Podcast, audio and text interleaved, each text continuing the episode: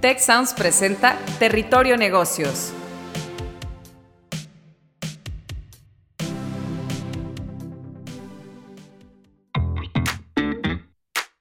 Bienvenidas y bienvenidos a un nuevo episodio de Territorio Negocios. Gracias por escucharnos y sumarse a la conversación con el hashtag Territorio Negocios.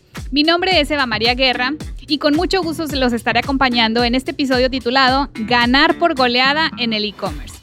Y para conversar sobre este tema tenemos como invitado a Miguel Hernández, Marketing Manager del Club Tigres. Bienvenido Miguel, ¿cómo estás? Muchas gracias, Eva, muy contento de estar aquí y me encantó cómo le pusieron al, al capítulo, muy ingenioso y creo que hace bastante sentido con lo que vamos a platicar el día de hoy. Excelente, muy bien. Y pues bueno, justamente este tema eh, es bien importante porque después del crecimiento acelerado que, que hemos visto eh, con el crecimiento del e-commerce durante la pandemia, pues han dado muchos, muchos cambios en la forma en cómo llegar y cómo cautivar a nuestros consumidores. Vemos que se despliegan nuevas modalidades de e-commerce basadas hoy en las redes sociales como el live stream e commerce y vemos otras tendencias en auge como son la experiencia de compra integrada entre plataformas digitales, plataformas físicas, la omnicanalidad, la personalización del servicio y el producto o incluso el big data.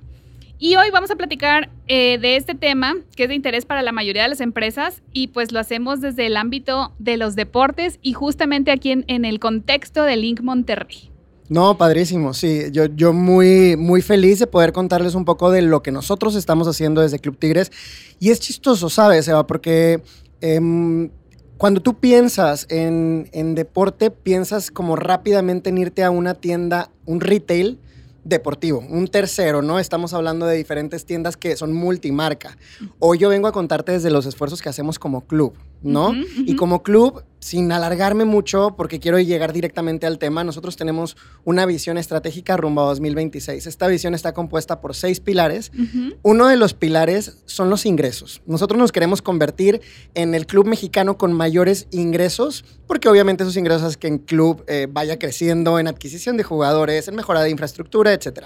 Y por otra parte está el pilar de marca y comunidad. Dentro de marca y comunidad, nuestra meta muy ambiciosa, pero muy lograble por cómo vamos, es estar en el top top 3 de clubes mexicanos favoritos en México y en Estados Unidos. Entonces, si te das cuenta, por una parte está ventas, la parte de ingresos, por otra parte está brand, ¿no? La parte de marca. Creo que tener nuestra tigre tienda, como al final le llamamos a nuestro comercio, tanto físico como digital, le pega a estos dos eh, diferentes pilares, ¿no? Eh, por una parte, pues definitivamente es un canal de venta para nosotros y es algo curioso cómo funciona, porque al final, si te das cuenta, nosotros generamos nuestro producto estrella, son los jerseys, ¿no? Eh, jerseys que no solamente vendemos nosotros. Entonces, es algo curioso pensar que somos juez y parte. Por una parte, yo, mis competidores en cuestión de tienda, venden mi mismo producto. Pero, ¿por qué el consumidor o porque el aficionado en este caso, nos gusta muchísimo más llamarle aficionado, va a comprar conmigo en vez de con los demás. Y ahí está la clave. ¿Qué estamos haciendo para que compren con nosotros en vez de, los demás? Y, le diste, le diste al clavo. El pilar que, del que yo te platico se llama marca y comunidad. No solo marca, no se llama marca y consumidores o marca de aficionados, marca y comunidad. La clave, y tú lo mencionaste, tú lo mencionaste como venta a través, social, eh, como, eh, como, como venda a través de las redes sociales. Nosotros vendemos a través de la comunidad que estamos formando. Y eso yo creo que es el principal diferenciador de nuestro e-commerce y de nuestros canales de venta frente a cualquier otro. Excelente, excelente. Sí, sin duda todas estas plataformas tecnológicas pues hoy tienen un rol cada vez más importante para ganar eh, eh, clientes en la ecuación. Y en tu experiencia, Miguel, ¿por qué es tan importante implementar eh, plataformas ¿Y qué tipo de tecnologías nos pueden ayudar a construir estas comunidades con los clientes? Por supuesto. Fíjate que en los últimos años hemos estado en un periodo de transformación digital. Creo que este término a lo mejor fue muy conocido en otras industrias eh, hace varios años, hace 5 o 10 años, pero la industria del deporte, como quiera, sí está un pasito un poco más atrás. ¿Y a qué me refiero? A que yo vengo de otras industrias eh, en donde los emprendedores, pues ahorita ya estamos hablando de lo que va a pasar en 5 años, ¿no? Lo bueno eh, dentro de nuestra industria es que a lo mejor hay un poquito más de tradicionalidad, entonces cada que tú metes un, tema tecnológico haces un salto muy grande. En nuestro caso, por supuesto, abrir e-commerce fue algo que nos funcionó mucho, nos sirvió mucho, porque resulta que los aficionados de nuestro club ya no solamente viven en Nuevo León, ¿no? Entonces, en algún momento tú pensabas, pues yo tengo una tienda, una tienda física o cinco tiendas físicas, seis en el caso de Tigre Tienda hoy en día, que atiende al área metropolitana. Pero hoy, hoy nos piden jerseys en diferentes partes de Estados Unidos y de la República Mexicana. Entonces, nuestro e-commerce funcionó para eso. Ahora, creo que una frase que también es bastante conocida en el mundo del e-commerce es que vale muchísimo más tener a un cliente leal que en lo que tú puedes invertir en traer nuevos clientes. Entonces, que la retención siempre es más barata que la adquisición. En nuestro caso, pues, ¿qué te puedo decir? Es la base de lo que hacemos, ¿no? Nuestros aficionados, el valor de la lealtad que tienen hacia el club, pues nos lo demuestran también en la compra y recompra cada temporada de nuevos artículos. Ahora, yo no quiero dejarlo a la suerte de que ellos se acuerden que cada seis meses o que cada año hay un nuevo artículo para ellos. Lo que nosotros hemos trabajado mucho, Eva, es en nuestro, digamos, un CRM en esteroides. ¿Y a qué me refiero con eso?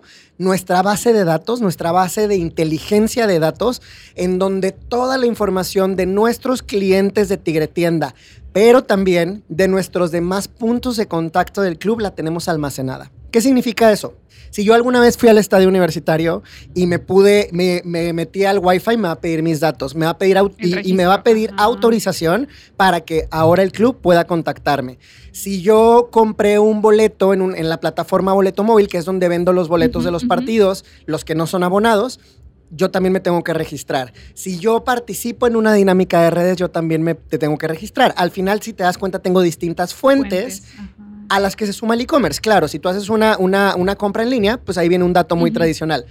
Pero yo sí te puedo decir que hoy a lo mejor el 15% de mis datos vienen de Tigre Tienda frente al otro 85% que no han comprado todavía en mi Tigre Tienda. El potencial es... El potencial es enorme y lo tengo al alcance de mis manos. Es muchísimo más barato pensar en convertir a estos que ya están cerca.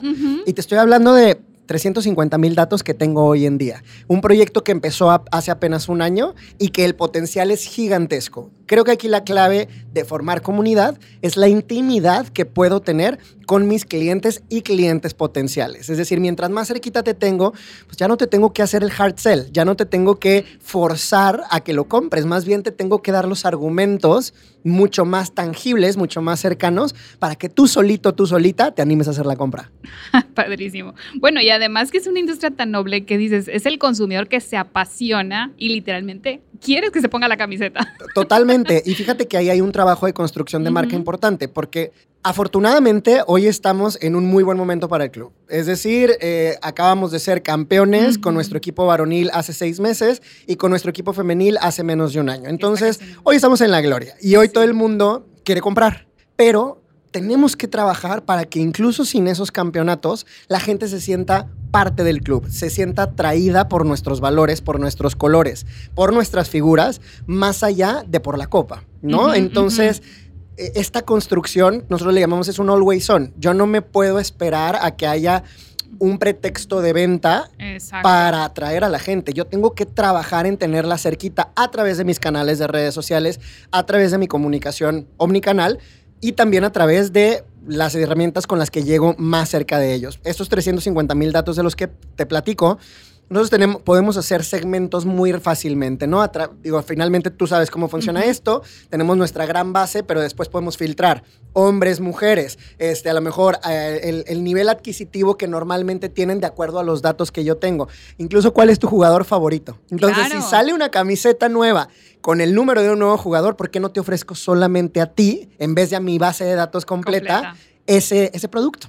Entonces, así es como voy alimentando la lealtad de mis aficionados para que en el momento que salga, eh, es el drop o el lanzamiento de un nuevo producto, pues ya estén listos para recibirlo. Y bueno, una de las métricas más importantes y tradicionales del marketing, como bien comentas, pues es esto de la retención, la conversión. ¿Cómo podemos gestionar mejor los clientes? Eh, me comentas la segmentación, eh, el, poder cruzar los diferentes datos, pero ¿cómo podemos cruzar esta información de los consumidores con sus deseos y necesidades. ¿Cómo construyes esa marca de forma integral? Es que está, está bien padre. Es un arte y a mí me, me encanta que las herramientas digitales nos den la oportunidad de no hacer prueba y error, sino prueba y aprendizaje, ¿no? ¿Qué quiere decir esto? Eh, satanizamos eh, el, el- el- el prueba y error diciendo, híjole, mandé este envío y a lo mejor el opening rate fue muy bajo. No me gustó. De todos mis contactos, solamente el 10% abrió el mail que yo le mandé para ofrecerle un producto o un servicio. Yo ahí podría decir ya fue un error y a la persona que lo ejecutó decir ya no lo hagas de nuevo porque no nos está funcionando. Pero prueba y aprendizaje significa qué pasa si con mi gran base de datos hago dos segmentos muy parecidos, pero mando dos correos diferentes. A lo mejor lo que cambio es el subject line, es, es- es el asunto. Entonces veo cuál de los dos asuntos me está funcionando más y sobre ese es con el que voy construyendo, ¿no? Entonces creo que tenemos que aprovechar las bondades que nos da la inmediatez que nos da las herramientas digitales de obtención de datos y de comunicación con nuestros aficionados. Eso creo que es algo que hemos estado haciendo bastante bien. No te puedo decir que ya seamos unos expertos. Creo que todos seguimos creciendo y seguimos encontrando nuevas maneras. Desde los subjects, desde las horas. ¿Qué pasa si lo mando a las Ajá. 8 de la mañana y a las 8 de la noche? Yo, yo, yo soy un poquito escéptico de cuando la gente eh, lee artículos o da recomendaciones genéricas. ¿Qué significa? Si tú posteas a las 9 de la mañana todos los días, te va a ir súper bien. ¿De acuerdo a qué? ¿No? Ajá, o ¿con sea, yo no puedo, ¿contra qué lo comparas? O, o- o- o con qué público? Yo no puedo decir que tus hábitos y los míos sean iguales, Eva. Entonces, lo que tenemos que hacer es pensar justamente en nuestros segmentos. Nuestro segmento de mercado, nuestros distintos microsegmentos, ahí sí podemos a- a- a- hablar de ciertos hábitos. A lo mejor si yo voy a hacer un envío de mi jersey femenil como el que traigo puesto el día de hoy, pues a lo mejor lo voy a dirigir mucho más a mujeres. ¿Y qué pasa con los hábitos de mis mujeres entre 25 y 35 años? Entonces empiezo a generar estas buyer personas y ahí sí puedo decir, la recomendación es que lo mandes este día a esta hora para que, por- porque, porque tienen ciertos como comportamientos en común para que haya suceso, para que haya éxito en ese segmento en específico. No quiere decir que mis 350 mil contactos comportan igual. se comportan igual. Por supuesto, por supuesto. Muy bien. Y pues eh, el social eh, e-commerce está ganando terreno en estas plataformas. ¿Qué tipo de venta en línea, qué tipo de contenidos, eh, influencers hacen para las sesiones de live stream? ¿Cómo, cómo deciden esos, esos contenidos? Eh, fíjate que yo sí tengo que admitir que tenemos algo a nuestro favor que es innato de nuestro equipo o innato de nuestra categoría, que son los jugadores. Jugadores y jugadoras que se vuelven nuestros principales influencers. ¿no? No necesariamente quiere decir que a través de sus propias redes, sino a través de las redes del club, a través de las redes de nuestra Tigre Tienda, es donde podemos aprovechar su imagen. Entonces, yo tengo, por así decirlo, tres tipos de contenidos. A lo mejor los más hard sell o los que son los orientados a producto. Es decir, ahí no necesito de nadie, ahí te necesito enseñar el producto, producto. eh, y sus principales características, su color, su tamaño, sus materiales, etcétera. Pero digamos que eso es lo que cualquiera puede hacer, ¿no? Hay un producto intermedio que son mis fotos, mis videos, en donde el jugador, la jugadora está portando o usando mi producto. Para eso ni siquiera necesito quitarle tiempo al jugador. Necesito un buen fotógrafo, un buen videógrafo y un buen editor Exacto. que puedan hacer un material, una pieza que sea convincente para que nosotros la lancemos en social y que resuene. Es decir, creo que ahí lo que pasa en la mente de nuestras diferentes audiencias es la transferencia de valor. Al jugador eh, está aportando esto y le da fuerza, le da, le da disciplina, le da velocidad, le da etcétera. Son valores que yo quisiera adquirir. No es algo que, que la gente vaya a pensar como conscientemente, pero Ujú. inconscientemente lo abrazamos, ¿no? Y un tercer tipo de contenido, yo sí te podría decir que es el contenido dedicado, el contenido en donde yo le tengo que pedir al jugador o jugadora que colabore conmigo para solicitarle pues un guion, ¿no? Este es el guion, tu participación consiste en esta forma. Digamos que estos últimos contenidos, Eva, ya son mucho más planificados, nosotros le invertimos más tiempo, dinero y esfuerzo para que la producción valga la pena y es un material que ahora sí yo lo puedo formatear a los diferentes canales con los que cuento, desde un comercial de televisión hasta un TikTok, dependiendo de lo que se necesite y dependiendo de la narrativa que esa audiencia en específico en, en esa plataforma quiera escuchar o ver. De la estrategia lo aterrizas a los diferentes canales. Y ojo, estoy hablando solamente de lo deportivo de mis Ujú. principales eh, influencers, pero no quiere decir que sean los, Los únicos, únicos, ¿no? ajá. O sea, creo que eh, esta parte de la venta social significa que cualquier persona que es un aficionado de corazón se convierte en mi embajador. Entonces, los mismos, eh, nuestros mismos aficionados son quienes promocionan las nuevas prendas porque hay algo de social value, de valor social para el aficionado, en ser el primero o la primera que tiene esa nueva prenda. Entonces, se la ponen, la portan con orgullo, la lucen cada fin de semana o entre semana. Eh, y la gente voltea a ver, ¿no? Voltea a ver, oye, está padrísimo este, yo también lo quiero. Entonces, es un motivo de orgullo y creo que regresamos al tema de la comunidad. Si a la gente en la comunidad la tenemos como consentida, la tenemos incentivada, y no me refiero a un incentivo económico, me refiero a un incentivo de que se sientan parte, del club, ellos mismos nos van a servir de embajadores. Wow, y, y, en este contexto, pues estamos en IN Monterrey, aquí tenemos muchos emprendedores. Danos una guía, por favor, en este mercado tan competido, eh, ¿Cómo recomendarías abordar las estrategias de posicionamiento de marca? ¿Qué recomendaciones les harías a estos emprendedores? Lo que me gusta de mi trabajo, Eva, es que pues yo vivo en el club, en el, club deportivo, en la industria deportiva, pero no quiere decir que lo que hacemos sea exclusivo de nuestra industria. Creo que cualquiera que está allá afuera puede tomar esta forma de trabajar. Y fíjate que me he puesto a pensar que al final como un creador de contenido hace su esquema de negocio es muy parecido a lo que hacemos nosotros. ¿Y a qué me refiero? A que el creador de contenido, influencer, etcétera, lo primero que hace es una comunidad. Lo primero que tiene que hacer es tener a la comunidad cercana que después monetiza. En mi caso, en nuestro caso de Tigres es muy claro, ¿no? Primero te acerco, te haces aficionado, conoces los colores, conoces a los jugadores, empiezas a envolverte en una cultura que, ojo, te atraigo porque la, tu cultura y tus valores personales resuenan con los del club. Tiene que haber un clic. Y entonces, cuando ya eres parte de esta comunidad, ya puedes, ya puedo monetizarte porque lo haces voluntariamente. Yo lo que invito a todos estos emprendedores que están aquí afuera es que sin importar que hoy en día no tengan su idea de monetización tan clara, no pierdan tiempo y empiecen a generar comunidad. Una comunidad que tenga valores en común, que tú vayas como identificando qué es lo que la gente necesita, la gente quiera, sus deseos, sus, eh, sus aspiraciones, y puede ser algo tan robusto como investigaciones de mercado con inteligencia artificial o tan simple como preguntarle a tu comunidad en un grupo de WhatsApp a través de encuestas qué prefieren, esto o esto. ¿Me explico?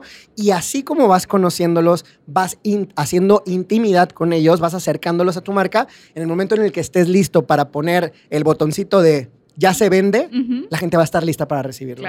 Soy muy reiterativo a lo mejor en el hilo conductor de esta conversación, pero no hay, no hay mucha vuelta. Hay venta de volumen que otras herramientas y que otras industrias necesitarían. Pero es de presión. Es mucho hard, ¿no? Es, es, es, hacer, e, es empujar. Nosotros lo que hacemos solamente es jalar, jalar eh, hacia el centro de esta comunidad y yo creo que el futuro de las marcas sostenibles está ahí, en la recompra de una comunidad que ya comulga en valores, aunque el producto o los productos puedan evolucionar. Wow, excelente. Muchísimas gracias.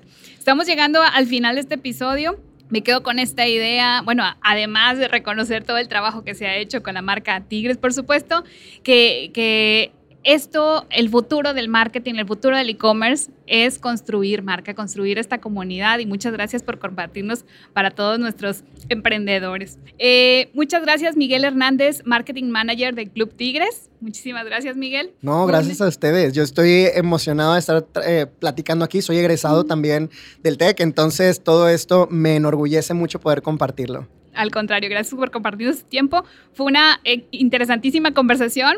Y bueno, con este episodio de hoy nos despedimos de la séptima temporada de Territorio Negocios. Ha sido un verdadero placer compartir el expertise, el conocimiento de vanguardia de nuestras invitadas, de nuestros invitados durante este año.